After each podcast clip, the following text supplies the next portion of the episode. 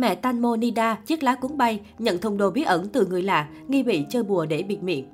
Ngay sau khi đoạn CCTV ghi lại cảnh quản lý và nhóm bạn bỏ ra về thay vì ở lại tìm kiếm Tamonida đang ở dưới sông, mẹ nữ diễn viên bất ngờ nhận được thùng đồ bí ẩn khiến ai cũng rùng mình. Mới đây, mẹ của nữ diễn viên chiếc lá cuốn bay tiết lộ bà nhận được một hộp đồ bí ẩn, bên trong là một chiếc CD được thắt nơ đen của nhóm nhạc rock Metallica, cùng với đó là một tập giấy viết ngoạch ngoạc kiến đặt các trang. Bà Panida không hề biết những món đồ này thuộc về ai, có ý nghĩa như thế nào, do ai gửi. Khi hỏi bảo vệ, người này cũng cho biết không nhìn thấy ai tới gửi đồ. Nghi ngờ có uẩn khúc, ân oán khó giải thích trong chuyện này. Bà Panida quyết định tới giao nộp cho công an với hy vọng 10 giờ sáng ngày 28 tháng 2, phía cơ quan chức năng sẽ có lời giải thích cho bà. Trước đó, bà Panida tố quản lý Kratik là kẻ dối trá, không liên lạc với bà sau khi tai nạn xảy ra. Bà Panida còn mang bằng chứng đến sở cảnh sát, đó chính là một đoạn tin nhắn của một người đàn ông có mặt trên thuyền. Tin nhắn còn bao gồm cả một thỏa thuận bí mật mà Tanmo không hề biết. Đáng chú ý, mẹ ruột Tanmo cho rằng con gái đã bị bạo hành cả về thể xác lẫn tinh thần dẫn đến tử vong. Đã có vấn đề nảy sinh trên thuyền dẫn tới tranh cãi. Trong một diễn biến khác, mới nhất, kênh truyền hình Amari News tối 27 tháng 2 gây xôn xao cư dân mạng khi tiết lộ clip CCTV mới nhất ghi lại cảnh nhóm bạn ngồi chung thuyền với nữ diễn viên Tanmonida, Tanmo Pataratida lục đục kéo nhau về sau khi ngôi sao tử nạn trên sông Chao Phraya. Động thái này ngay lập tức khiến người hâm mộ vô cùng bức xúc. Thời điểm CCTV ghi lại là 1 giờ sáng ngày 25 tháng 2, tức chỉ sau hơn 2 giờ Tanmo ngã xuống nước và mất tích. Thay vì ở lại tìm kiếm, nhóm bạn của Tanmo lại ra về, khiến công chúng vô cùng khó hiểu.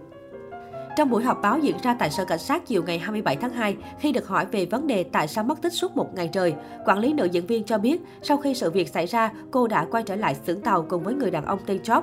Job đã gọi điện nhờ một người bạn đến xưởng tàu đến đón, bản thân người quản lý không rõ lúc đó là mấy giờ. Tới 4 giờ sáng ngày 25 tháng 2, cả nhóm đều mệt mỏi, nhớ con nên quyết định quay trở về nhà để đi tắm. Paul là người đã lái xe. Kratis cho biết cả nhóm thậm chí không biết mình phải đi khai báo, đồng thời tiếp tục nuôi hy vọng sẽ tìm thấy Tanmo. Tới ngày hôm sau, Kratis dự định quay trở lại hiện trường, nhưng vì có nhiều vấn đề xảy ra nên nghĩ cần phải hỏi ý kiến ai đó. Liên quan đến sự việc này, trang Thái Rát tối ngày 27 tháng 2 cũng đưa tin, chỉ sau chưa đầy 24 giờ đồng hồ, hai nhân vật đáng nghi của vụ việc diễn viên chiếc lá cuốn bay tử nạn trên sông Chao Phraya đã được tại ngoại. Trước đó, vào tối ngày 26 tháng 2, cơ quan chức năng yêu cầu lệnh bắt giữ Tanufat Letha Wiwik hay còn gọi là Po và Pabun Chekanchandanan Robert vì ba tội danh gồm giấy phép sử dụng thuyền hết hạn, đi chệch khỏi khu vực sông được chỉ định và hành vi cẩu thả gây ra cái chết cho người khác. Tuy nhiên, đến chiều ngày 27 tháng 2, luật sư cá nhân của đối tượng Po đã mang thủ tục và tiền mặt tới xin tại ngoại cho cả Po và Robert. Chi phí tại ngoại của mỗi người là 200.000 bạc, 140 triệu đồng.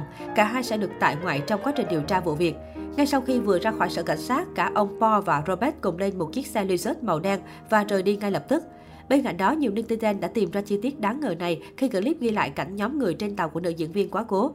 Theo đó, tối ngày 27 tháng 2, trên mạng xã hội Thái Lan xuất hiện rất nhiều bài viết kèm hình ảnh đặt nghi vấn đối tượng Robert, người lái con thuyền của Tanmo, lộ chiếc áo không bình thường.